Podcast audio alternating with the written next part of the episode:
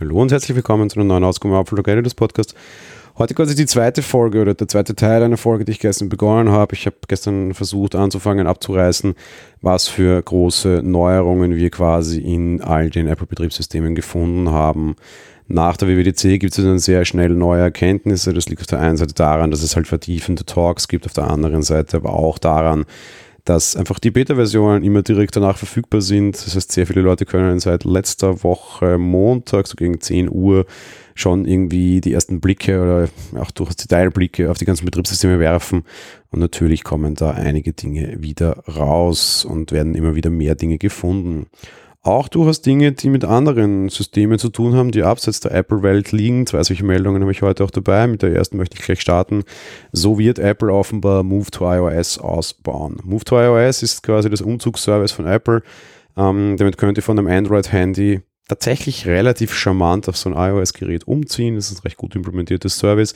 Apple macht das mittlerweile seit, ach Kinder, wie die Zeit vergeht, sechs Jahren. Ja, tatsächlich 2015 war es soweit und das Service wurde immer wieder weiter ausgebaut und ausgebaut. Jetzt wird es auch leichter, Daten zu übertragen. So können halt eben ganze Fotoalben leichter übersiedelt werden, äh, Ordner, Dateien, die halt direkt wieder in die Dateien-App, aber auch Einstellungen für Bedienungshilfen, was ich relativ cool finde, weil das gar nicht so leicht ist, aber Apple da offenbar tatsächlich unter Android dann sehr stark auf die Betriebssystemebene hinuntergeht, die die ganzen Settings ausliest und dann mehr oder minder auch einen Konfigurationsvorschlag für iOS bietet, inklusive wie es aussieht, sogar weiterführender Tipps, was man sogar noch mehr könnte unter iOS. Fakt ist, und das traue ich mich jetzt relativ frei sagen, was so Standardbedienungshilfen anbietet für Menschen mit Einschränkungen ist iOS sicher das Betriebssystem der Wahl, gibt es wesentlich mehr Dinge und Apple setzt eben auch wieder sehr stark auf dieses Thema und empfiehlt hier auch entsprechende Dinge.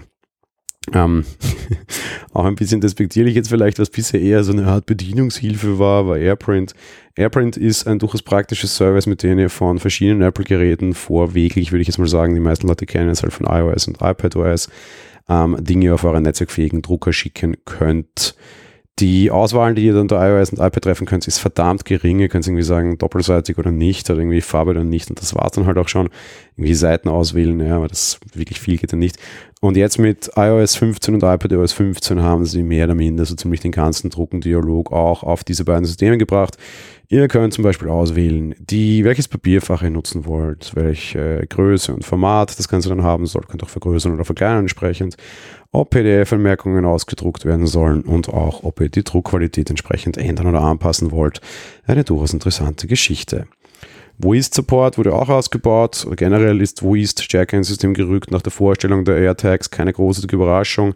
Es ist jetzt möglich, dass eure AirPod Pro, AirPod Pro und AirPod Max ähm, entsprechend loggen könnt quasi oder halt zumindest sie werden angezeigt.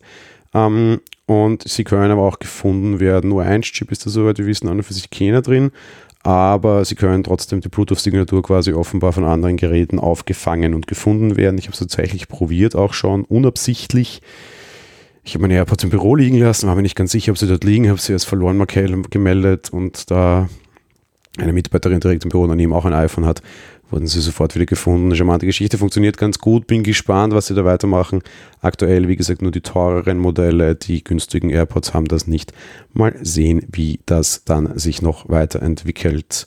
Auch interessant, ihr könnt, damit man zum Beispiel die AirPods nicht mehr im Büro liegen lasst, quasi also Verlust- oder Vergessenswarnungen machen.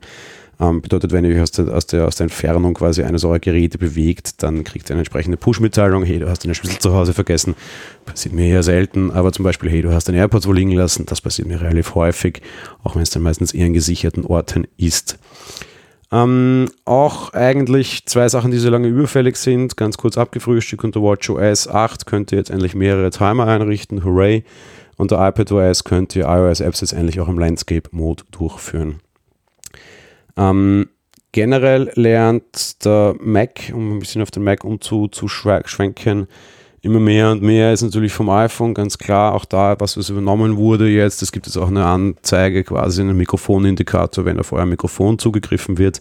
Die Keychain bzw. der Password Manager wird schlauer, der kann Authentificator Codes, diese klassischen alle paar Sekunden durchrollenden Codes, endlich abspeichern, darstellen und quasi auch dort generieren. Das ganze Service soll auch unter Windows kommen, was eine durchaus interessante Geschichte meiner Meinung nach ist. Am Mac auch interessant, der kann jetzt Airplay als Ziel wiedergeben. Da haben sehr viele Leute auch bei uns überlegt, ob der Mac jetzt quasi wieder Target Display Mode kann und das auch Mac zu Mac geht. Ja, geht. Ähm, Fakt ist, es geht nicht auf allen angegebenen Geräten quasi. Ihr braucht irgendwie ziemlich mehr oder minder ein Gerät ab 2018. Ob der mit Target Display Modus so quasi durch die Hintertür wieder zurückkommt, nicht wirklich. Ich habe es auch ein bisschen ausprobiert von einem M1 Mac auf einem M1 Mac. Latenzen sind aktuell noch eher fürchterlich und ich würde nicht gern darauf arbeiten wollen.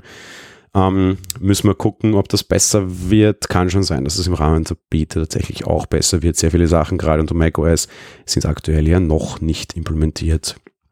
Zwei, noch eine Kleinigkeit zu iCloud. Dort gibt es jetzt quasi temporär mehr Speicherplatz, wenn ihr ein neues Gerät kauft und ein großes Backup machen wollt, um es aufs andere Gerät zu übertragen. Hieß es bisher, wenn ihr nicht genug Speicher hattet, tja, Pech. Jetzt kriegt ihr temporär kurzfristig mehr Speicher, um genau das zu tun, läuft über drei Wochen, danach ist dieser Speicher auch wieder weg. Ist aber quasi eine kleine Unterstützung fürs Umzugsservice, finde ich durchaus charmant. Ebenso charmant und der Abschluss dieser Meldung quasi, ihr bekommt jetzt auch auf dem iPhone oder iOS 15, wenn das Gerät startet, den Hello-Schriftzug, den wir früher eigentlich vom Mac kannten, den Apple aber mit vor allem dem iMac 4K jetzt wieder ein bisschen reaktiviert hat im Punkto Marketing, jetzt auch auf dem iPhone zu sehen. Das war's mal vorerst mit der durchaus langen, langen Liste an Kleinigkeiten, die durchaus nett sind. Die eine oder andere Sache konnte ich schon ausprobieren. Und natürlich werden wir hier auch den ersten Eindruck oder ich hier den ersten Eindruck zu unseren Betriebssystemen wieder mit euch teilen. Das ist aber eine Ausgabe der ja, nächsten oder übernächsten Woche. Für diesen Podcast und diese Woche war es hier nämlich wieder. Ich wünsche euch in dem Sinne noch eine schöne Restwoche und dann ein schönes Wochenende. Macht's gut. Ciao.